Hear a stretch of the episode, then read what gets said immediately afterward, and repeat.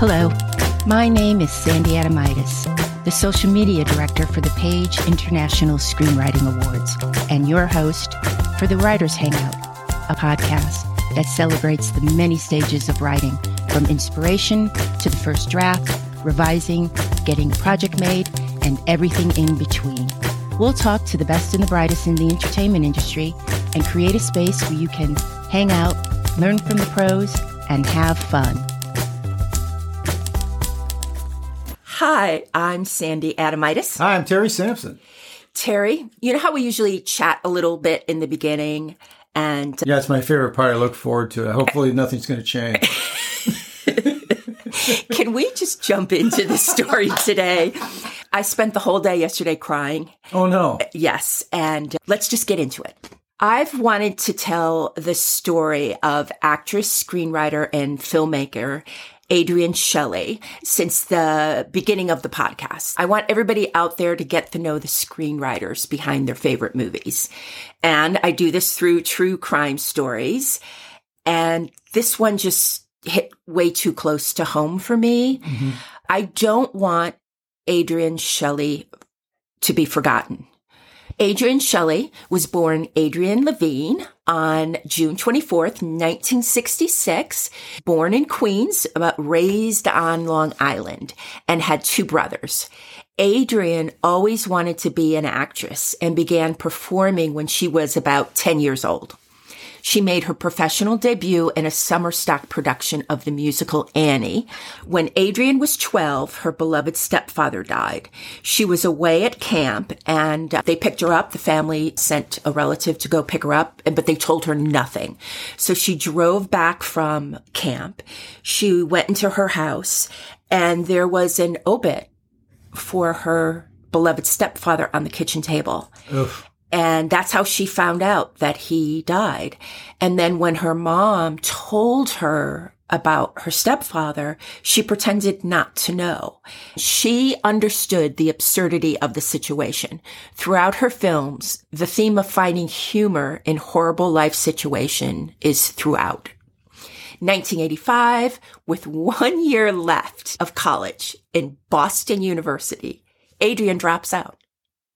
What would you have done if your daughter dropped out with one year of college left? I would say to my daughter, you have some splaining to do. exactly. What are you doing? What are you doing?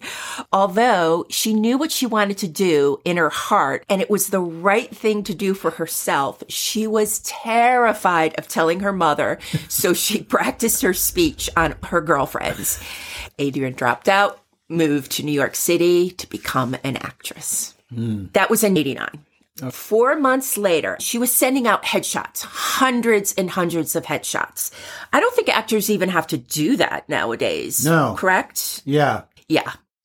And having been in production offices my whole entire adult life, they don't even open them. They no, go right into the garbage. Right. There's, and if they are opened, there's just a stack of piles in the hallway on an empty desk on the way to casting. This is the same story for every demo tape that ever was sent out, the same story of every script that was not asked to be sent. Yes. Yes. I mean, that's the reality of this. And, and, you know what makes me feel bad about that is that, well, for everybody I know in all the little pockets of entertainment that I've been associated with, somebody sends something somewhere. And feeling of dropping that in the mail slot mm-hmm. is like you it's like a you know it's like a, a, tiny little bitty christmas. You go i can't believe it. Yes. She's dropped out of college.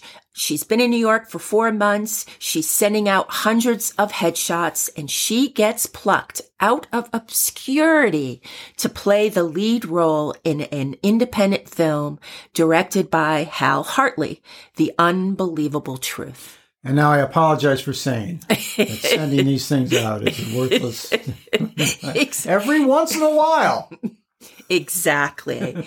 and it just goes to show how special Adrienne was. Now, the unbelievable truth was about a man who returns to his hometown after serving a prison sentence for homicide. And finds that the details of the crime have been forgotten and replaced with local legends and rumors. She was 22 years old, and her mom said, Thank goodness we made the right choice about you dropping out of school. Terry, here, take a look at these photos of Adrienne. What, did you print this? Because it's gorgeous. You have your own little photo lab, don't you? Exactly. Oh, it's I a know little, that face. Yeah. She has a very special look Yes. and says she's just a tiny person. And because of her look, she wasn't necessarily taken seriously all the time. The Unbelievable Truth was a hit at the Toronto Film Festival and Miramax bought it. The director Hal said that Harvey Weinstein, ugh, Dun, dun. yeah, I don't even want to say his name. Uh, this will come as no surprise to anyone out there. He wanted the movie recut with nude scenes of Adrienne. Hal said no. So, good one for the good guys. Oh, and that it was not reshot. then. No, it was not reshot, and there was no nude, extra nude footage of Adrienne shot. You could put some of uh, Harvey in there, but that might have affected sales. Yes. Because of the unbelievable truth, Adrienne started to get a lot of notice. She was on the cover of magazines, including Interview magazine, and told friends that she was unprepared for all the attention. Now, in 1991, Adrienne went to LA and she did the movie Big Girls Don't Cry, They Get Even. And that was about a girl fed up with her quirky, dysfunctional family runs away from home, causing all of them to spend time with each other. The other name in the film was Griffin Dunne which coincidentally, when we were talking about Poltergeist and we were talking about the actress Dominique Dunne, that was her brother. Okay. Small town. In the 90s, Adrienne found herself in crappy roles where she was kind of cast in the sexy roles that she never felt comfortable in. Adrienne spent her 20s not feeling alive, she said. And when she got to her 30s, she didn't want to live that way anymore. She wanted to live her life consciously. She started a theater company and funded it and did a series of shorts as part of the theater company. And she wrote Morgan Fitting In. And in her journal, she wrote that she was a nervous wreck before it premiered. Adrienne felt that the lead was miscast, was all wrong, and Adrienne vowed to not only write, but to direct. In 1994, Adrienne wrote a short and directed it. The short was called Urban Legend. Adrienne's writing style would be that she would lock herself away for like four days and her friends would bring her food, but they would knock on the door and she would only open it a crack and reach out for the food because her apartment was a mess. And I can relate to that. So that's why we're doing this. That's why we're doing everything here. 2001, Adrienne was questioning what happiness was and if she would find a man who wouldn't want to control her to have a family with. She wanted a family. She was scared of having children, but she knew it was something that she wanted. A lot of women feel this way that a baby is going to change them and they, hmm. they won't ever be who they once were. Adrienne met her husband, Andy Ostroy, on Match.com. She was embarrassed and she wouldn't tell her friends that she went on Match.com. She kept saying, I met Andy at a political event. We shared a, uh, a politi- match. Shared a match. We were both smoking cigarettes then. I think it was a political fundraiser. I love that touch of making the meet up kind of like a step higher than maybe a Oh. bar. right. Or the post office. He was a divorced father of three, and her very first match date, they clicked. Andy is the chairman and CEO of the marketing firm Belardi Ostroy. Andy didn't try to diminish Adrienne in any way. And he calls himself a man. They had a daughter, Sophie, in 2003. When Adrienne was eight months pregnant with Sophie and scared about becoming a mother, Adrienne wrote the film Waitress, which starred Keri Russell, Adrienne, and Cheryl Hines. Adrienne directed the film and said it was a love letter to her baby.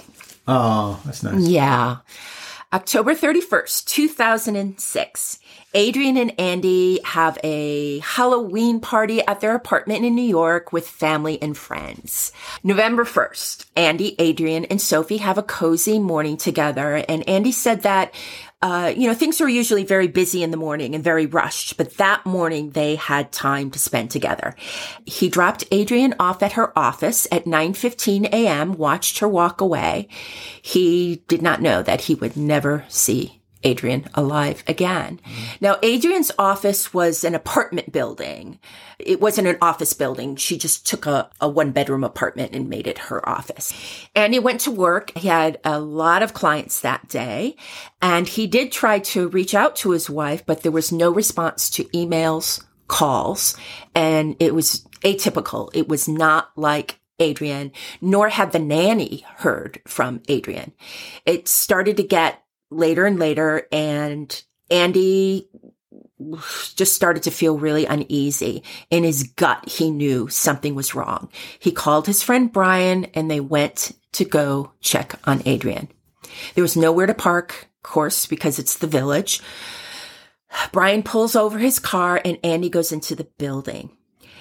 Adrienne doesn't answer the intercom. He gets into the building. He yells her name. He's climbing the stairs. He bangs on the door and the door opens. Not a good sign. No, panic sets in. The room was quiet with only CNN and Wolf Blitzer on really low in the background. Andy said the room felt like evil. Andy found Adrienne in the bathroom. Her body, with a sheet tied around her neck, was hanging from the shower curtain rod. Whoa. Andy had to tell two year old Sophie her mom was never coming home again. Sophie walked to the window and stared out, saying, Mommy died. She's not coming home. Yeah. At first, the police went with Adrienne died by suicide, but the family was adamant.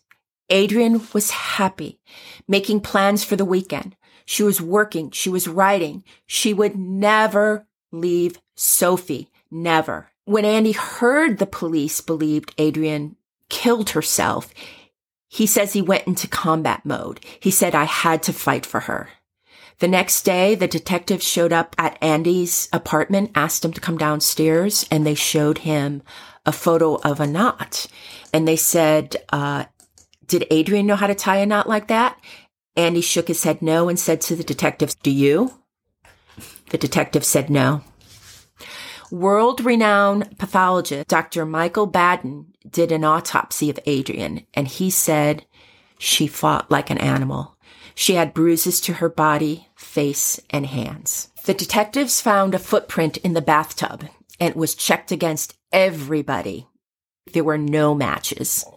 Then they noticed a layer of construction dust next to Adrienne's door and they asked, is there construction in the building?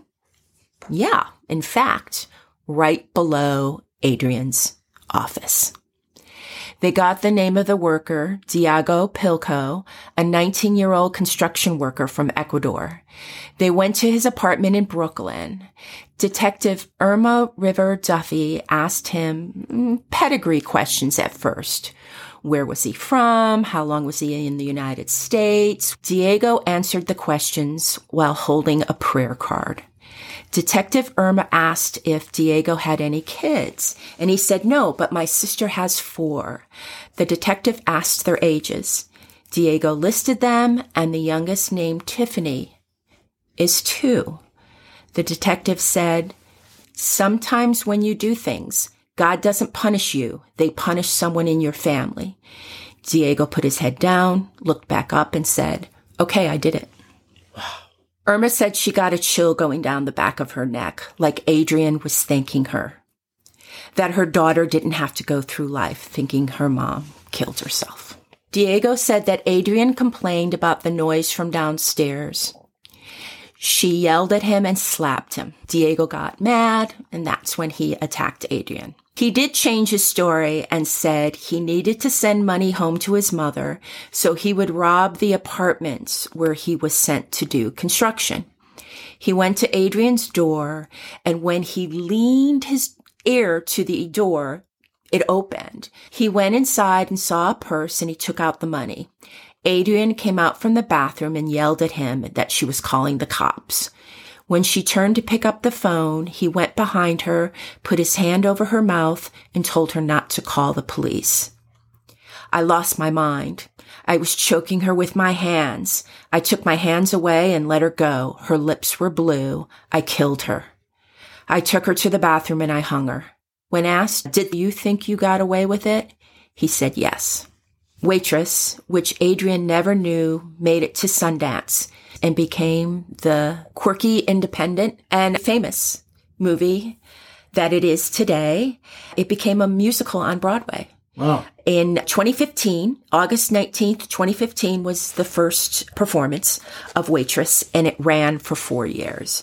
Adrienne's name was up in lights on Broadway. Nice. My research for this piece was the documentary her husband made about Adrienne and it's on HBO Max right now. And I beg all of you, please go watch it. Adrienne really was a special person and it's a wonderful documentary. You get to see a lot of Sophie. You know, Sophie's a young woman now. Right. And she is definitely a combination of both her parents.